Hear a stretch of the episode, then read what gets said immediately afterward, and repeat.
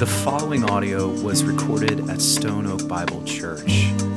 For more information about our church or for more resources, visit us at stoneoakbible.com.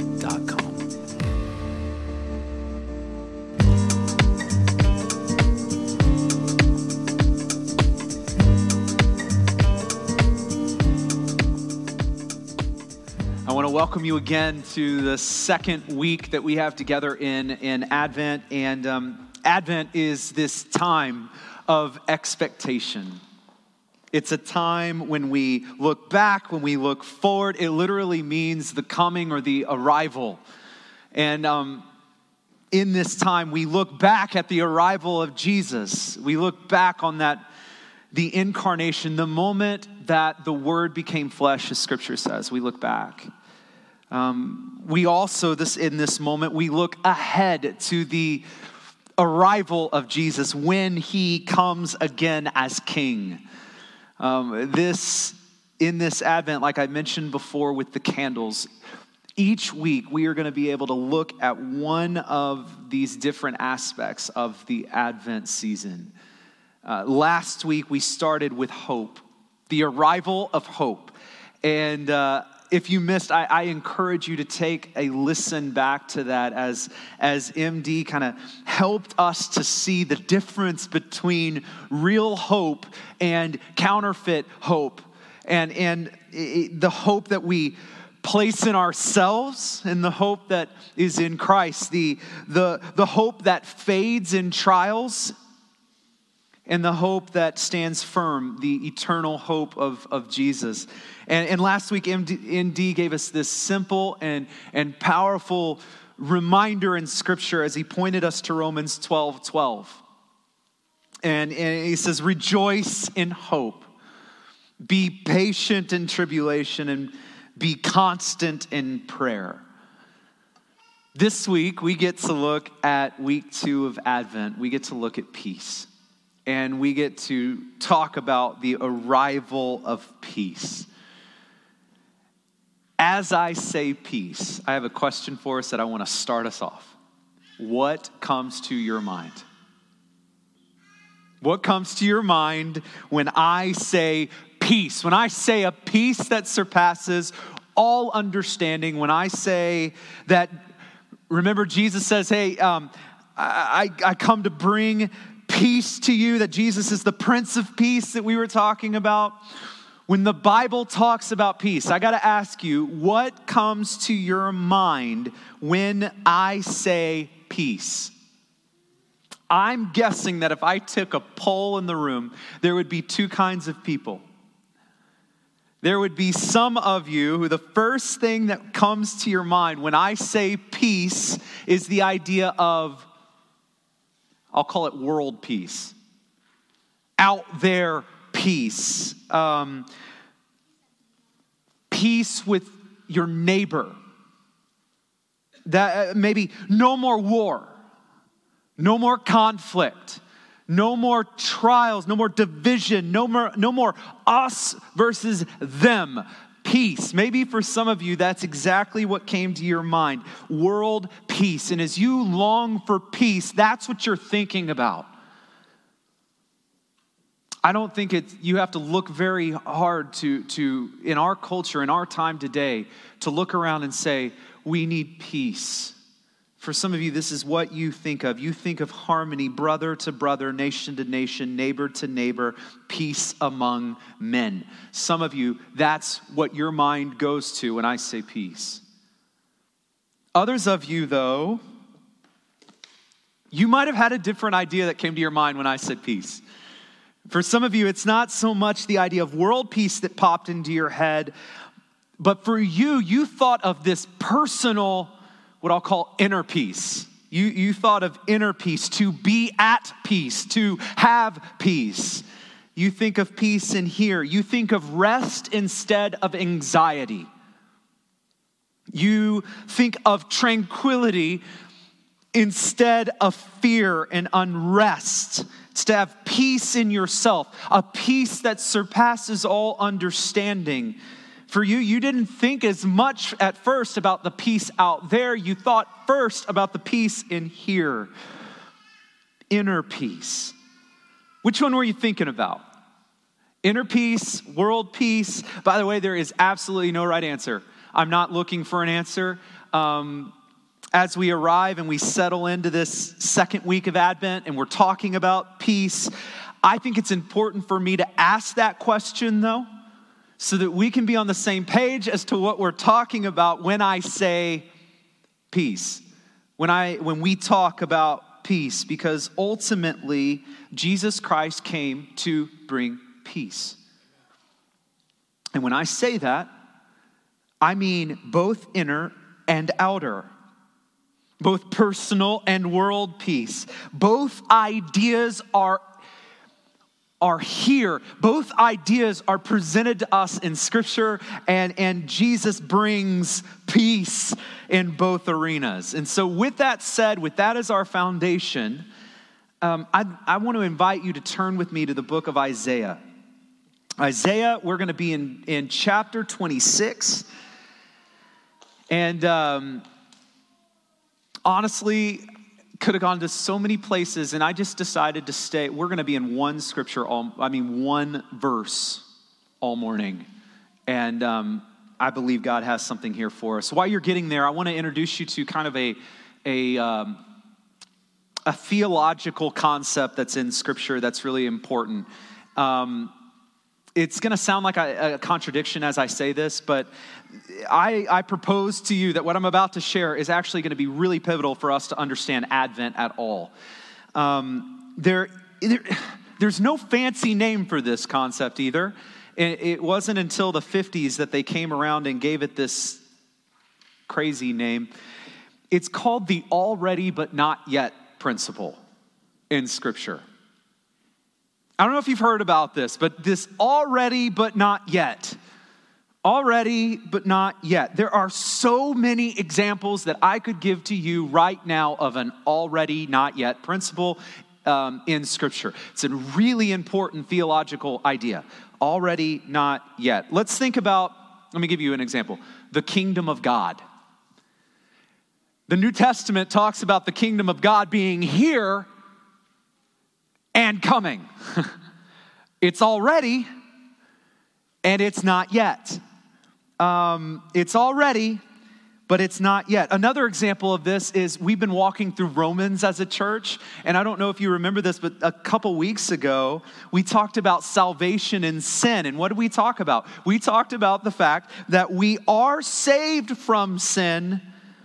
We're a saint, amen? That's true. And at the same time, we understand that we will be saved forever and ever um, through Christ. So we are perfect and we are being perfected. Sin is defeated and we are at war. Already and not yet. You're going to see this all throughout Scripture, and it is a jewel. It is a jewel. Um, I could give a lot more examples of this, but this is really powerful when we think about Christmas and when we think about Advent. Because here's the reality Jesus came, hope is here, peace is here, joy is here, love is here. That is true. This is ours because Jesus Christ did come. And yet, hope is coming, peace is coming Joy and love, they are coming, and these will be ours forever and perfectly through Jesus because he is coming. This is an already but not yet. That's what Advent is. It's an already but not yet. Already but not yet. When I think of the gospel, I think of it as good news for today that just gets better later. It's an already but not yet. And, and the reason I bring this up is it's really important for us to wrap our minds around this when we come to this text and we come to the idea of, of peace. Whether you are talking or thinking about inner peace or world peace, it is already but not yet. Already but not yet. I, I, I propose to you as we look at this that this is really good news for us today really good news. we, I have a, this text is simple, it is straightforward. Let's walk through it. Isaiah 26, verse 3. Let me read it all together, and then we're going to just pick it apart slowly. Um, Isaiah 26, verse 3 says this You keep him in perfect peace, whose mind is stayed on you because he trusts in you. You keep him in perfect peace whose mind is stayed on you because he trusts in you. Let's pick it apart. First of all, you keep. You, this is who's doing this? This is God, a reference to God. So, God, you, God, you keep who? Him. By the way, this is a co ed him here, all right?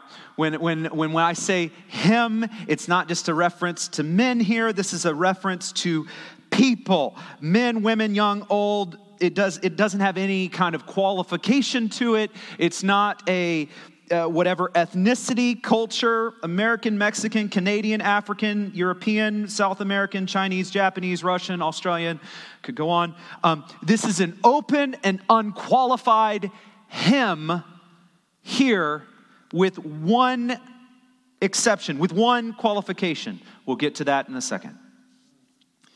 But in our text, we have you, God, keep him, all those, in what?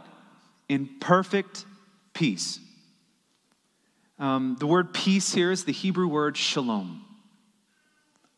I don't know if I'm allowed to have a favorite word in the Bible. I'm supposed to love them all. This has got to be my favorite.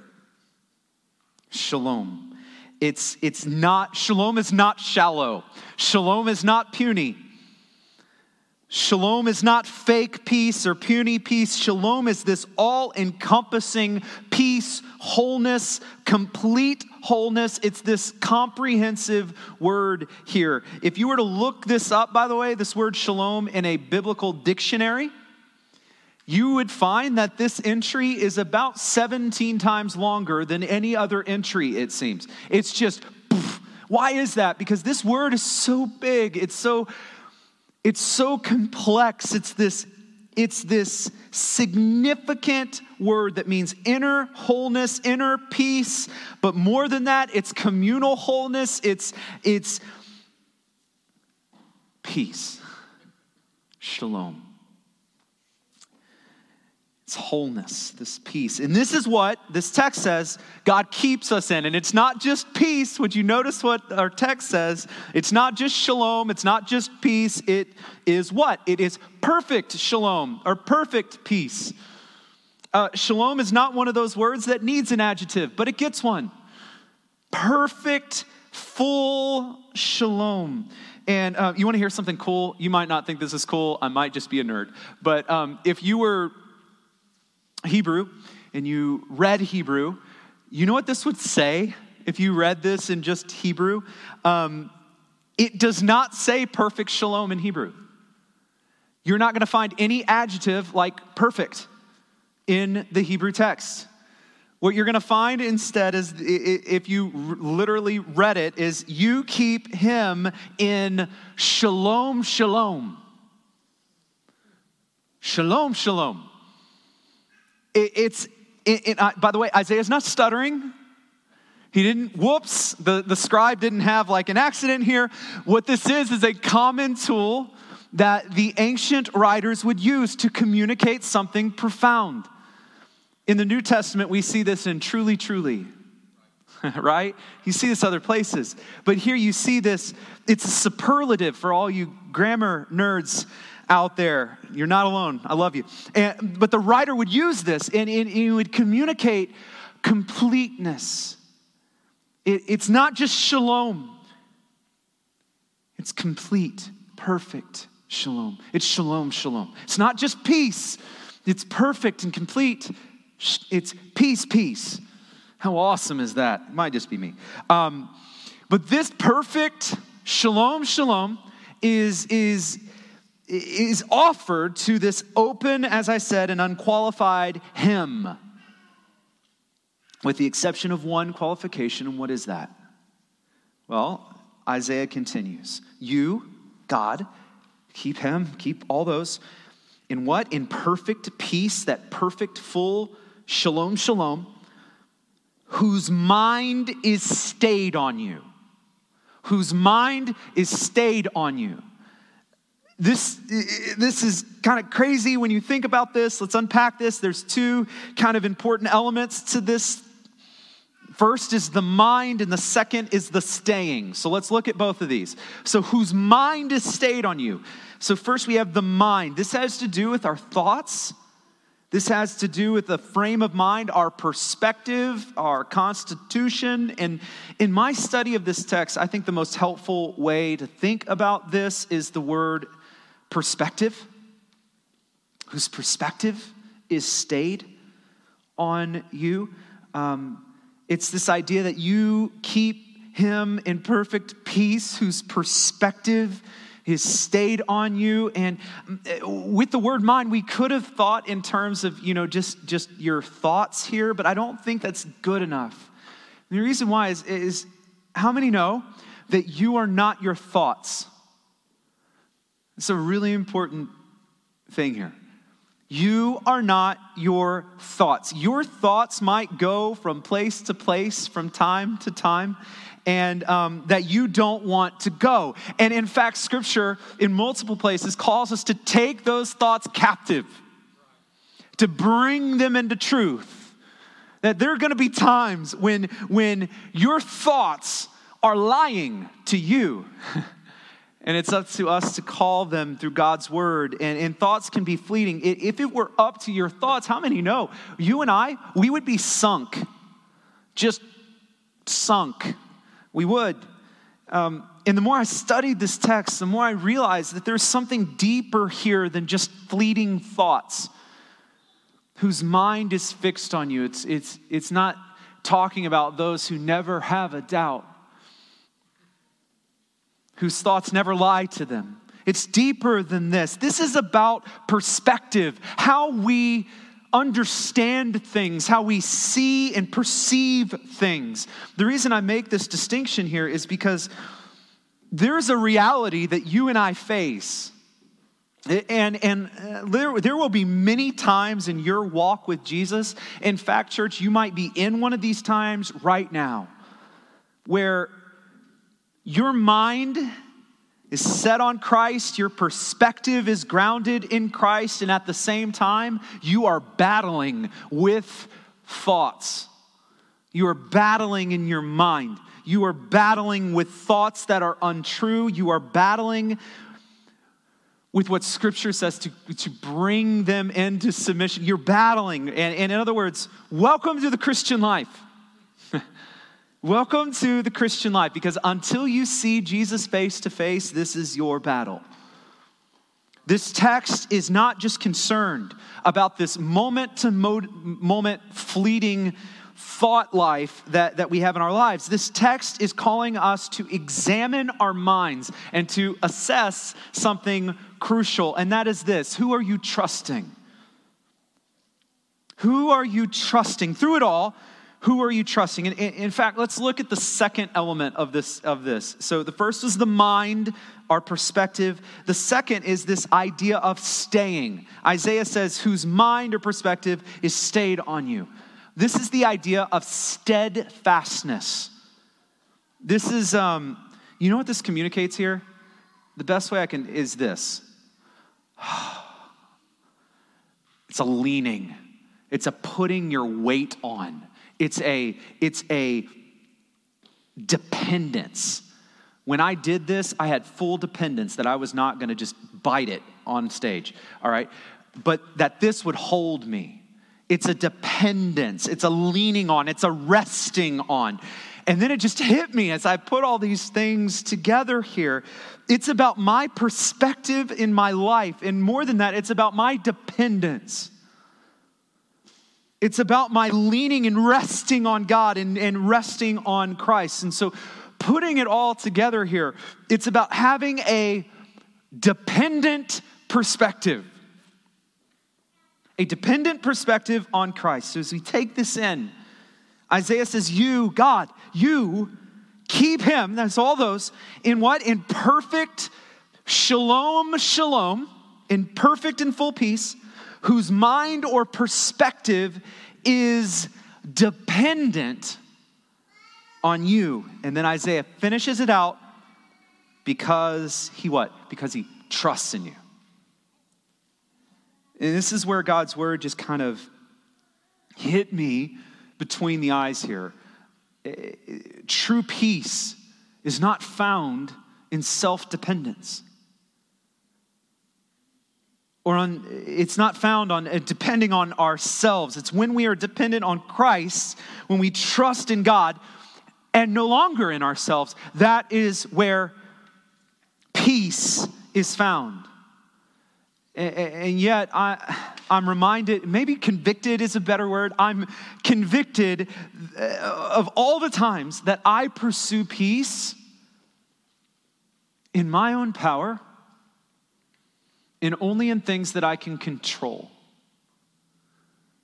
This hit me between the eyes. Um, that I pursue peace when I can depend on myself. When things are right in me, then I'll have peace. When things are right out there, then I'll have peace. And God's word says, no, you are kept in peace. You are kept in perfect shalom when you are dependent on God. The gateway to peace is a dependent perspective not a proud or self confident, I've got it all together, I've got to get through this demeanor. It's when we have this dependent perspective that we are able to rest in the complete peace because, as Isaiah says, our trust is in our God. Our trust is in our God. And because that's true, I want you to hear me here. The, the single greatest thing that I could do this morning as a preacher is not to give you five practical steps for you to have more peace in your life. I love practical steps. But the single greatest thing that I can do as your pastor this morning is to preach Christ. To preach Christ and to call us to depend on Him to depend on Jesus. And because that is trust, that is peace, inner and outer, world and personal.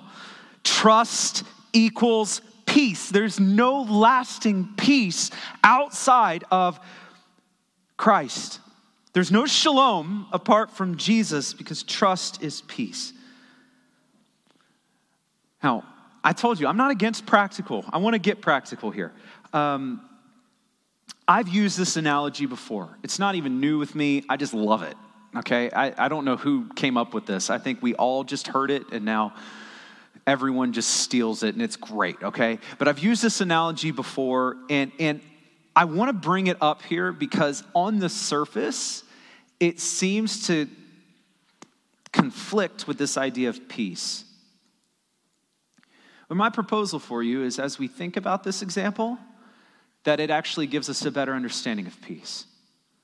Um, and, and the example is this How do you think about your life? Do you think, do you see your life more like a cruise ship or a battleship? Have you heard this analogy?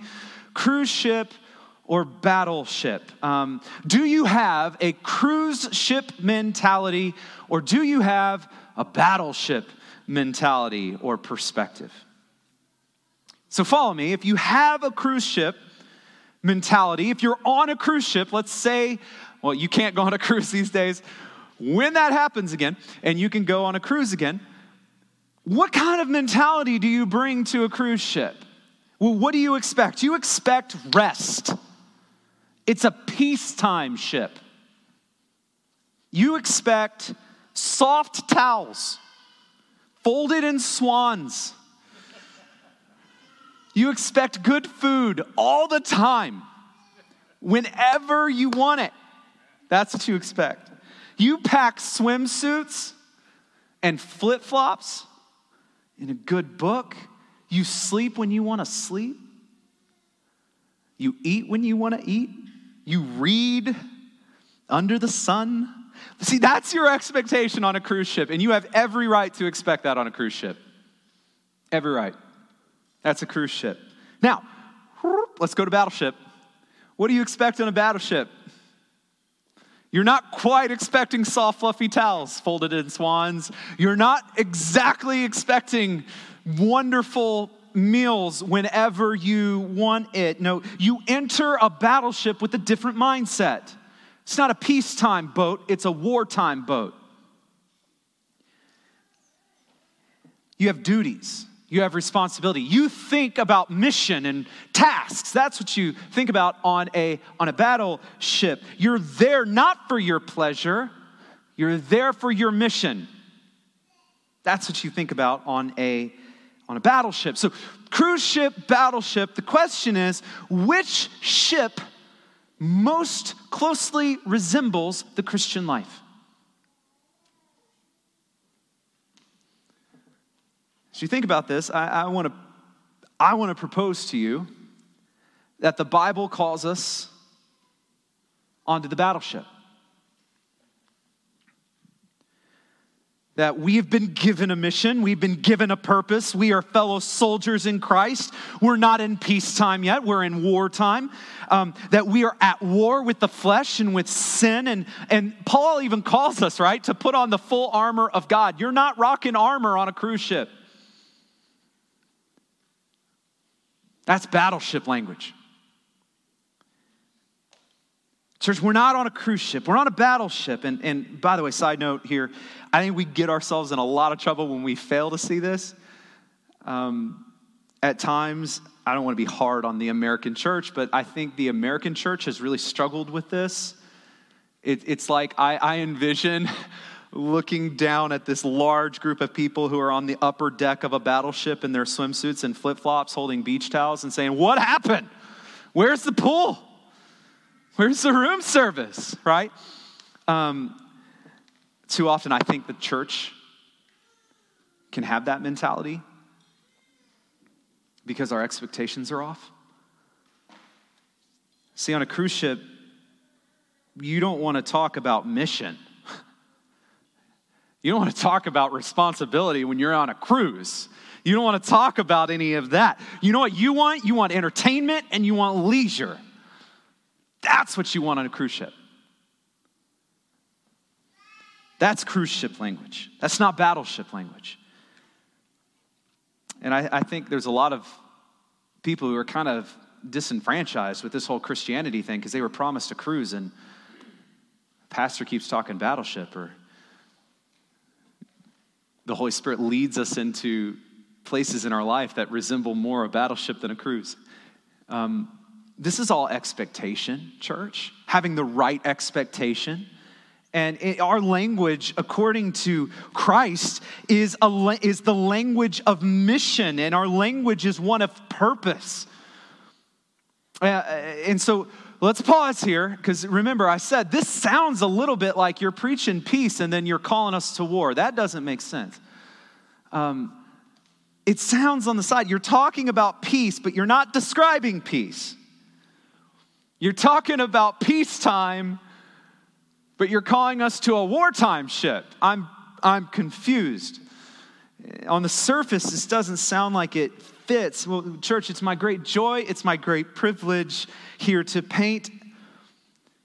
I don't want to paint a picture of a cruise life for you. If someone lied to you and said your life is going to be like a cruise for Jesus, I am sorry.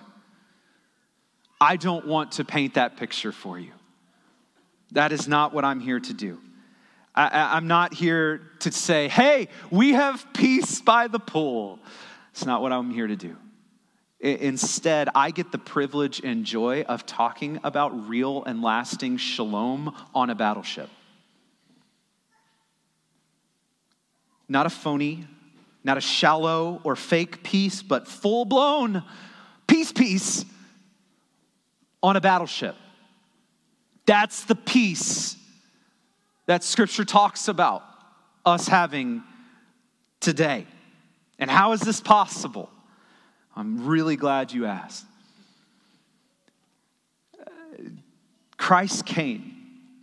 He put on flesh, dwelt among us. He came down, baby born in the humblest of circumstances, in a manger of all places. He lived his life without sin. He did what we could not do. He did it.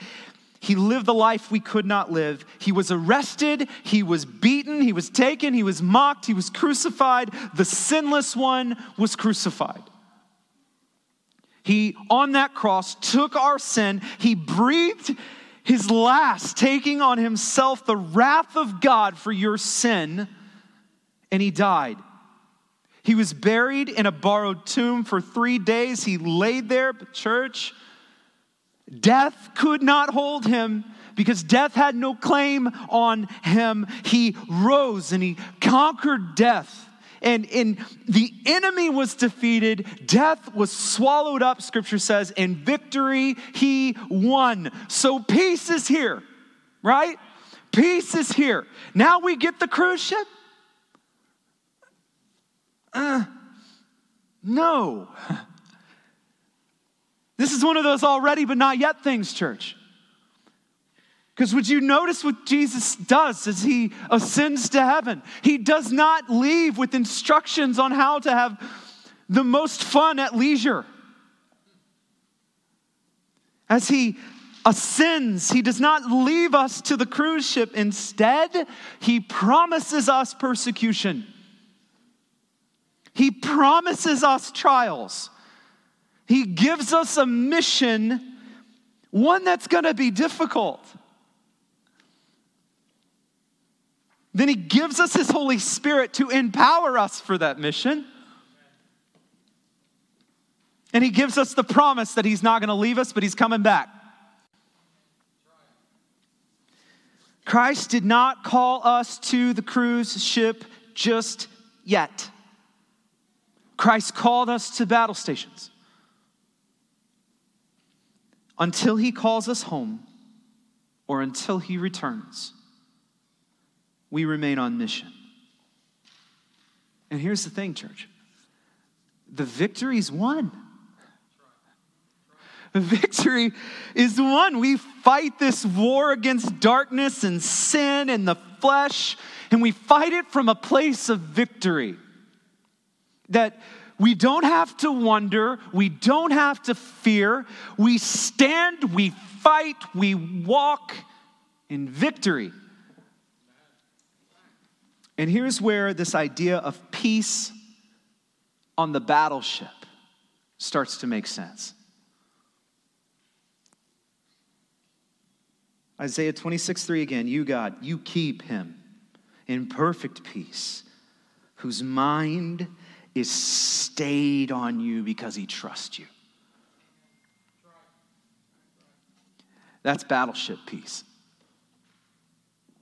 Trust equals peace. The beauty of Christian peace is that it is not circumstantial, it is peace in and through the storm. It is peace in the battle. It is peace on the battleship. That is Christian peace, that we are kept in shalom as we depend and we trust in Christ. And, church, this has been a rough week for me. And wouldn't you know that this is the week that the Lord preaches peace to me? I'm reminded peace is not circumstantial, church.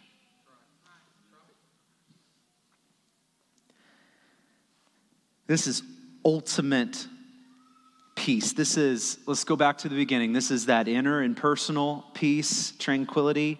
This is a life that's not dom, uh, dominated by stress, anxiety, worry, doubt, strife, conflict. This is true inner peace. And at the same time, this is peace out there. Because what are we called to be? We're called to be shalom bearers, we're called to be peace bearers, we're called to bring it and to be it.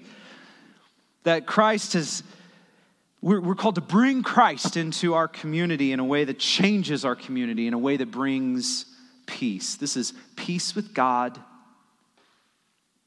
through the work of Jesus. This is peace in ourselves through the work of Jesus, and this is peace with others, with our brothers and our sisters through the work of Jesus. This is peace. And I want to be clear one day, when you breathe your last, Or when Jesus returns, one day you will be able to put on the cruise ship mentality. That day's coming.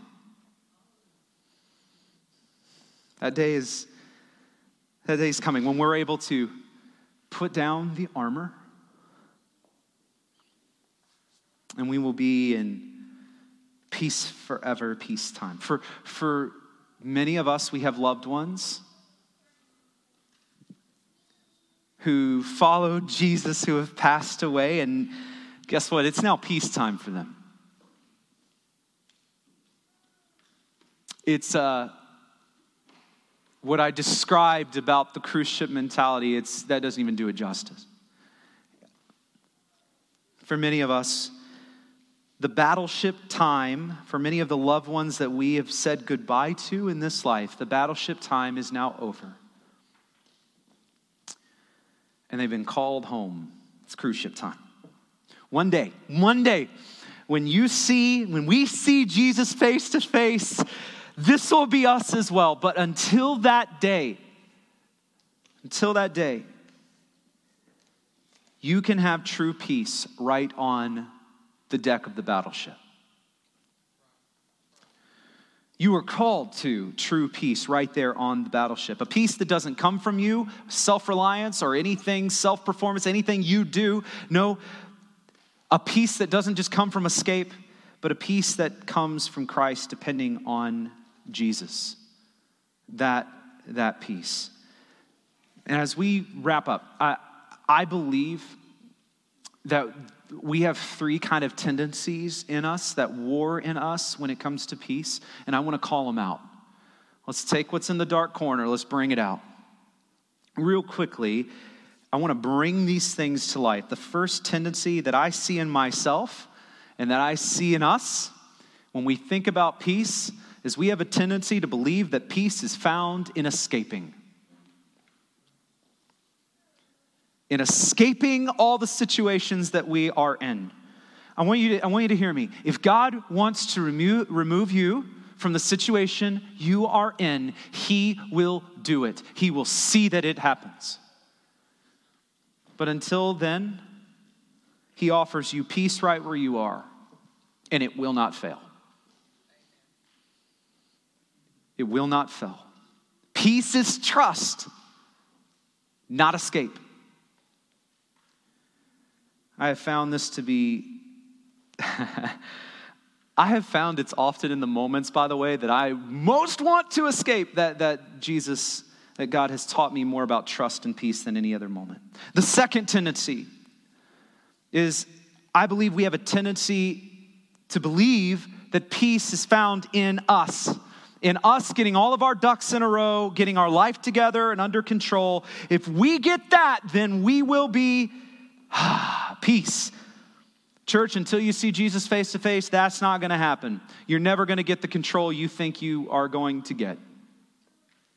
God is in control and not you. Peace is found in trusting Him, not you. That one hurts a little bit, honestly. That one stings a little bit too close to home. The third tendency is that we have a tendency to believe that peace is the ultimate goal in and of itself.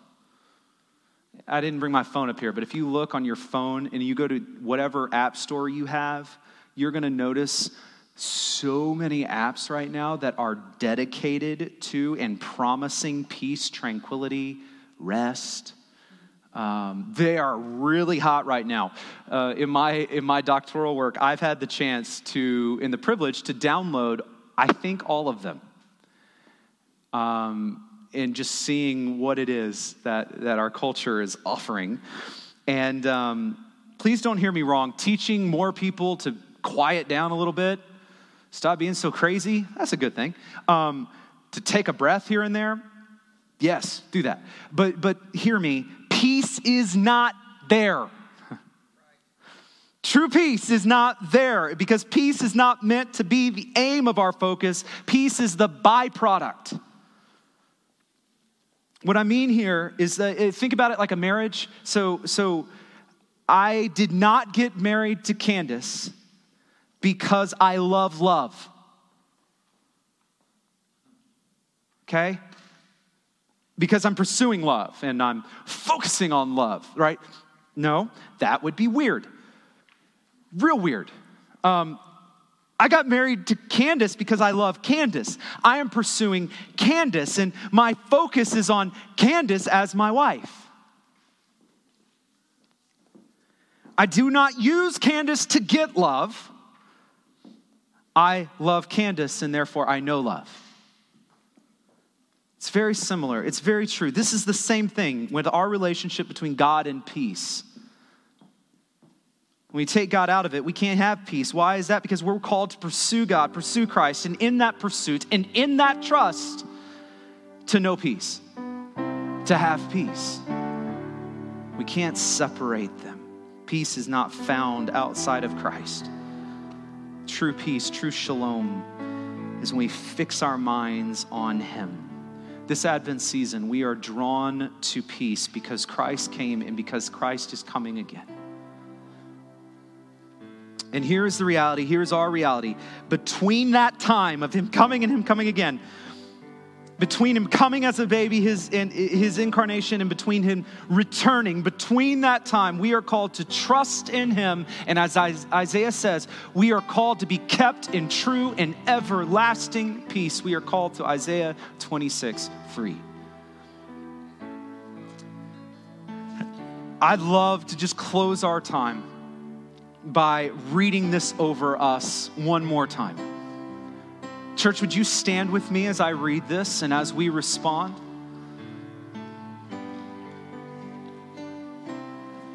You keep him in perfect peace, whose mind is stayed on you because he trusts in you. Let's respond this morning.